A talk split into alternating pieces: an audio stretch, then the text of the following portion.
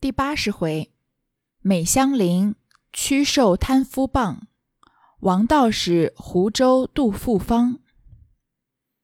话说金贵听了，将脖项一扭，嘴唇一撇，鼻孔里嗤了两声，拍着掌冷笑道：“菱角花谁闻见香来着？若说菱角香了，正经那些香花放在哪里？可是不通之极。”香菱道：“不独菱花，就连荷叶、莲蓬都是有一股清香的，但它那原不是花香可比。若近日静夜或清早半夜细领略了去，那一股香比是花都好闻呢。就连菱角、鸡头、苇叶、芦根得了风露，那一股清香也令人心神爽快的。”金贵道：“依你说。”那兰花、桂花倒香的不好了。香菱说到热闹头上，忘了忌讳，便接口道：“兰花、桂花的香，又非别花之香可比。”前面说这个夏金桂啊，嫁到薛家以后，她看到了香菱长得又美又有知识，所以就处处想找她的茬儿，挫挫她的锐气，想要压制她，所以就在跟她谈到说香菱的名字。香菱说：“名字是薛宝钗起的。”夏金贵就在那儿冷笑啊，说：“人人都说姑娘通，看她给你起的这个名字啊，我就知道她其实是不通的。”香菱就说：“啊，这个姑娘的文采，连贾政时时时都要夸赞她呢。”夏金贵这个微表情啊，把脖子一扭，嘴唇一撇，鼻孔里哼哧两声，就是完全的不屑，拍着掌冷笑着说：“说这个菱角花有什么香的呀？”如果说菱角有香味啊，那那些正经的香花放在哪里？那这不是很不通吗？就是以夏金贵的知识来看啊，就是有一些花是真正散发香气的，像菱角这种东西没有香气，所以凭什么叫它香菱呢？但是香菱啊，丝毫没有意识到这是夏金贵给他挖的一个陷阱，因为他对夏金贵是以诚。以诚心待他的，所以他就耐心的解释说，不只是菱角花，就是平常那些不是以香气出名的花，比如说荷叶啊、莲蓬啊，它们都有自己的一股清香，而且它们自己的清香啊，不是花香可以比的，就是不是不是说像花香这么呃让人容易察觉。而是你要近日静夜，在很安静的时候，或者清早半夜，在它们散发它们独有的香气的时候，细细的去领略那一股香啊，比花都好闻呢。就连就是一些草草啊，或者是果实啊，像菱角、鸡头、尾叶这些得了风露啊，有一股清香，那也是令人心神爽快的。就是在香菱的心里啊，所有的植物都有它们特。各自的香气，其实不用以这些植物的香来比花香，也不用说因为花香，那这些草草本类的植物就是不香的，因为它们有自己的香气，那是不是花香能比的？就是不需要去做比较。夏金贵就说啊，那依你说，这个兰花、桂花倒香的不好了。就是兰花、桂花，我们都知道是比较以香气出名的花，因为夏金贵夏金贵自己就叫桂花嘛，那桂花的香。嗯，由于作我们作为我们南方人，桂花香是一种很重要的，呃，在秋天的一种香气吧。而且有时候还会有专门把这个桂花香做成香水。香菱说到热闹头上，因为其实这里夏金贵是给他挖了一个陷阱的。前面不是说夏金贵的名讳要别人要避吗？那这里正在聊花嘛，所以夏金贵故意说兰花、桂花香的不好了，就是说别这个时候如果香菱接着他的话说到桂花的桂字的话，那就触犯了夏金贵的名讳。其实这根本就没有什么了不起。黛玉名字名字里面有玉。呃，宝玉名字里有玉，薛宝钗名字里有钗，那这些丫鬟不是平常说钗啊玉的也没少说。但是夏金桂就是这么一个霸道的人，他这里又故意的给香菱挖陷阱。香菱又是个单纯的女孩，她正说到热闹头上，他们还真的以为他们在讨论花香呢，就忘了忌讳，就直接接口说啊，兰花、桂花的香啊，又非别花之香可比。就是草本类植物有草本类植物的香，兰花、桂花有兰花、桂花的香，它们互相之间都不能比较的，但是都好闻。一句未完，金贵的丫鬟名唤宝蟾者，忙指着香菱的脸儿说道：“要死要死！你怎么直叫起姑娘的名字来？”香菱猛醒了，反不好意思，忙陪笑赔罪说：“一时说顺了嘴，奶奶别计较。”金贵笑道：“这有什么？你也太小心了。但只是我想这个‘香’字到底不妥，意思要换一个字，不知你服不服？”香菱忙笑道：“奶奶说哪里话？此刻连我一身一体俱属奶奶，何得换一名字？反问我服不服？叫我如何当得起？奶奶说哪一个字好，就用哪一个。”可怜的香菱啊，还话还没说完，金贵的有一金贵的贴身丫鬟叫宝蟾的，就指着香菱的脸说啊：“要死！你怎么就犯了姑娘的名讳呢？”香菱才猛然醒悟，还以为自己做错事了，反而不好意思，就陪笑跟夏金贵赔罪，说一时说顺了嘴了，奶奶别计较。夏金贵在这里笑着装大度，说：“这有什么关系啊？你也太小心了。但是我觉得这个箱子不好，我要把你的名字换一个字。”不知你服不服？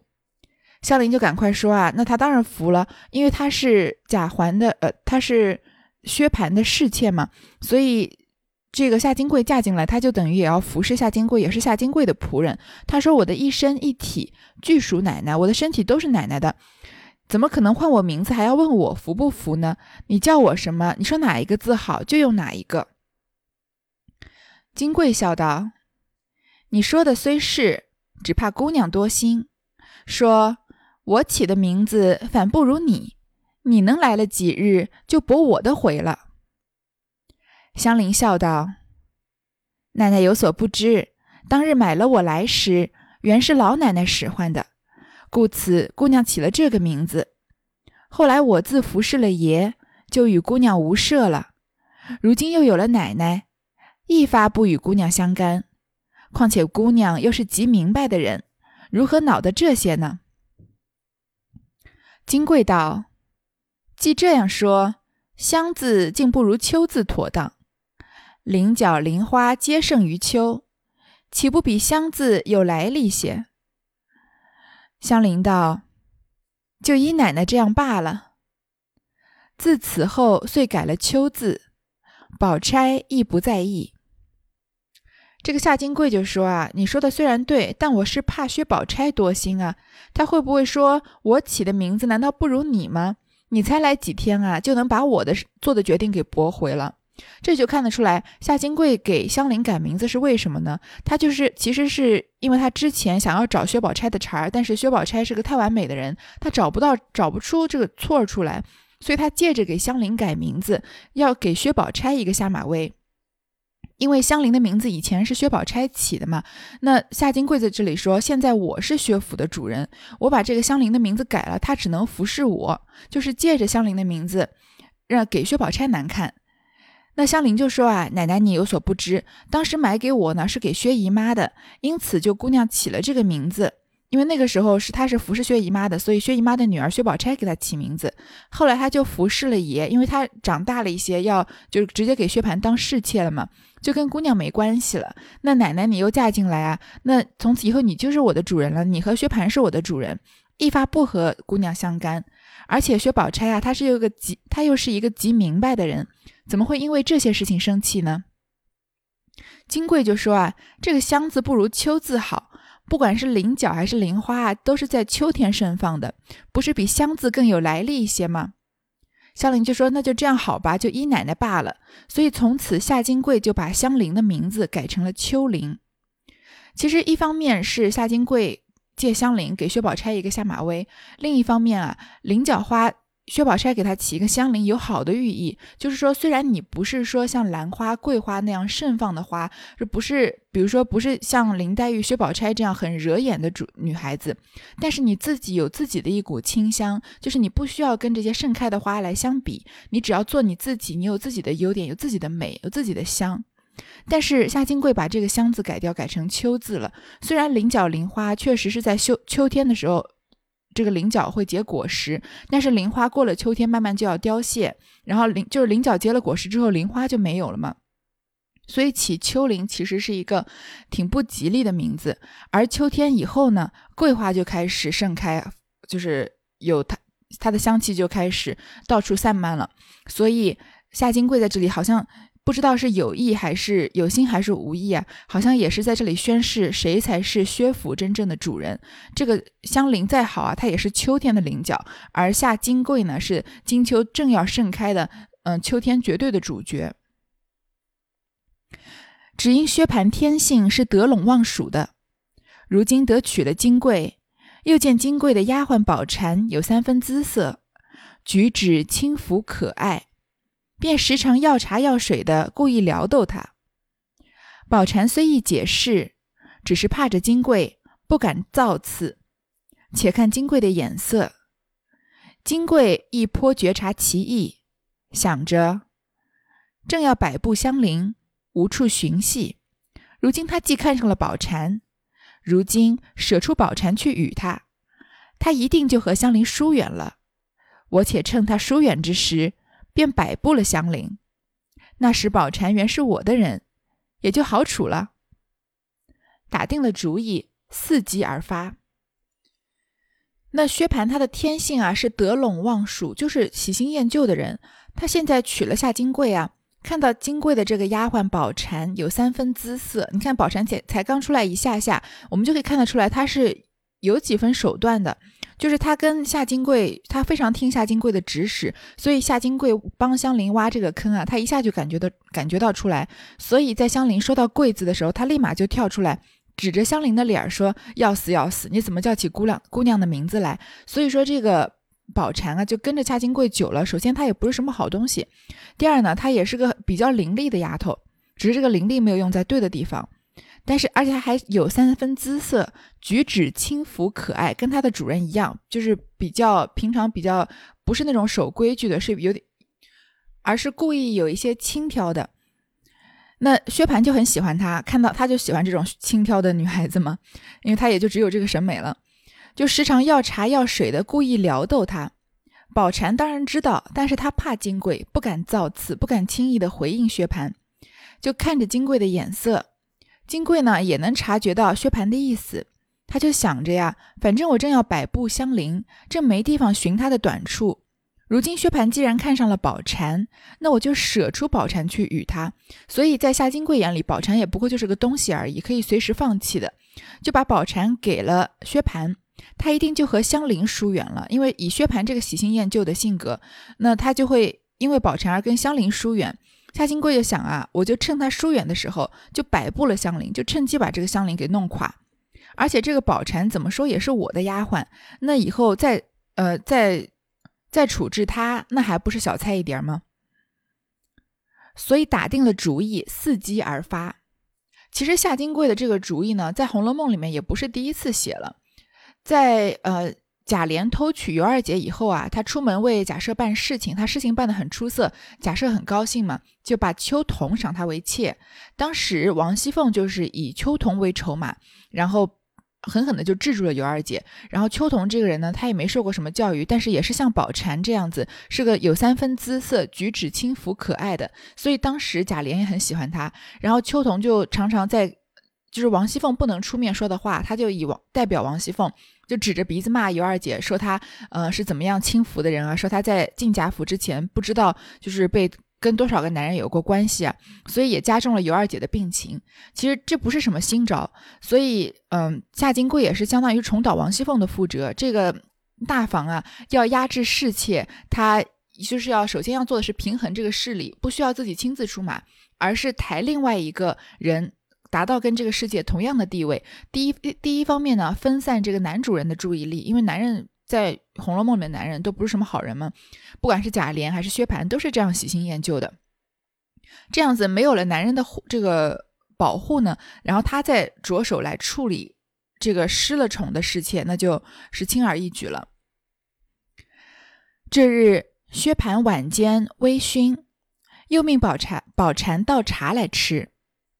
薛蟠接碗时，故意捏他的手，宝蟾又乔装躲闪，连忙缩手，两下失误，豁啷一声，茶碗落地，泼了一身一地的茶。薛蟠不好意思，想说宝蟾不好生拿着，宝蟾说：“姑爷不好生接。”金贵冷笑道：“两个人的腔调都够使了，别打量谁是傻子。薛蟠低头微笑不语，宝蟾红了脸出去。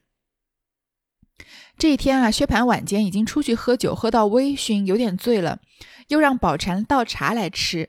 那宝蟾递茶碗给他的时候呢，他故意捏他的手。那宝蟾也是个轻浮的人嘛，也不是真的要闪，他乔装躲闪，连忙缩手。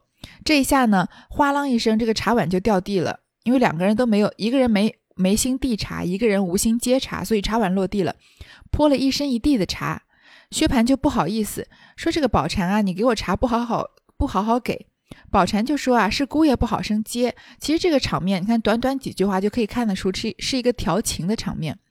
金贵在旁边冷眼旁观着，就冷笑着说：“啊，你们俩腔调都都够使了，看让人把人当傻子，看不出来你们俩在调情吗？”薛蟠低头就笑着不语，宝钗就红，宝蟾就红了脸出去了。一时安歇之时，金贵便故意撵薛蟠别处去睡，省得你缠唠恶言。薛蟠只是笑。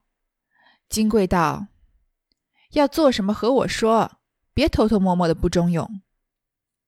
薛蟠听了，仗着酒盖脸，便趁势跪在背上，拉着金贵笑道：“好姐姐，你若要把宝蟾赏了我，你要怎样就怎样，你要人脑子也弄来给你。”金贵笑道：“这话好不通，你爱谁说明了就收在房里，省得别人看着不雅。”我可要什么呢？薛蟠听了这话，喜得称谢不尽。是夜取尽丈夫之道，奉承金贵。次日也不出门，只在家中厮闹，越发放大了胆。在安歇的时候啊，金贵就故意赶薛蟠说：“不要在我房里睡，去别的地方睡，省得你缠老恶眼。就是你这个贪恋美色啊，一直眼光。”眼光里都是这个好色的目光，薛蟠就只是笑。金贵因为他有心要把宝蟾给呃让给薛蟠，所以他就说你要做什么就跟我直接说，不要在那偷偷摸摸的在那只笑。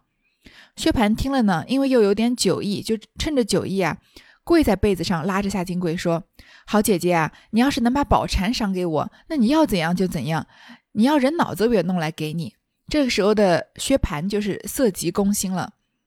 那金贵就笑着说：“其实他就同意了嘛，说这话有好不通啊，没道理。你爱谁，你是这家的男主人，你要谁就收在房里，省得别人看着不雅，不要在这里这公共场合跟他调情啊。我有什么好要的呢？所以就同意了。”薛蟠听了这话，非常的高兴。事业取尽丈夫之道，奉承金贵，其实就是说两个人就是行一些男女之事。然后薛蟠薛蟠是比较巴结着夏金贵的。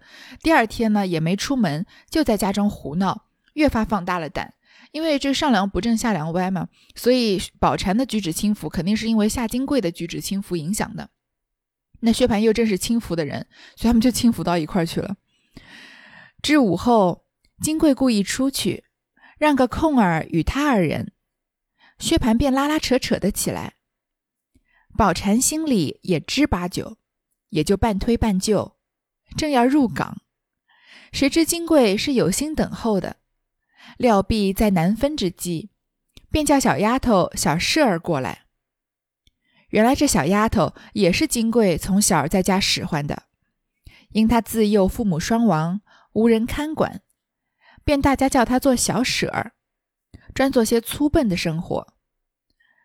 金贵如今有意独唤她来，吩咐道：“你去告诉秋玲，到我屋里将手帕取来，不必说我说的。”小婶听了一进，寻着香菱说：“林姑娘，奶奶的手帕子忘在屋里了，你去取来送上去，岂不好？”这样胡闹了一夜，加上一个半天啊，到了午后，金贵就故意出去，让个空给这个薛蟠和宝蟾，薛蟠就开始拉拉扯扯起来。宝蟾心里也知道薛蟠想干嘛，就半推半就。两个人正要行事的时候，但是金贵其实是他的主要目的是要呃治这个香菱啊，所以他怎么能白白的浪费这个机会呢？所以他有心等候的，想必是在难分难舍，在薛蟠和宝蟾难分难舍的时候，把这个小丫头小舍叫过来。因为这个小舍呢，她从小父母双亡，就专做一些粗笨的活。因为没有父母，大家就大家就叫她小舍，都被舍弃了嘛。而且这个女孩子常常做粗活，所以不懂什么人情世故的。如果说像很伶俐的丫头，可能会稍微长个心眼，知道这个夏金贵要做什么，或者日后对峙起来可能会对夏金贵不利，所以她专门选了这个有点粗笨的丫鬟，就跟她说啊：“你去告诉秋玲，就是之前的香菱了，到屋子里面把我的手帕取过来。不用说是我说的。”小舍就真的去转达了香菱。香菱正因金贵近日美美的搓着她，不知何意，百般竭力挽回不暇。听了这话，忙往房里来取。不妨正遇见他二人推就之际，一头撞了进去，自己倒羞得耳面绯红绯红，忙转身回避不迭。那薛蟠自谓是过了明路的，除了金贵，无人可怕，所以连门也不掩。今见香菱撞来，故也略有些惭愧，还不十分在意。无奈宝蟾素日最是说嘴要强的，今遇见了香菱，便恨无地缝可入，忙推开薛蟠，一径跑了，口内还恨怨不迭，说他强奸力逼等语。薛蟠好容易圈哄的要上手，却被香菱打散。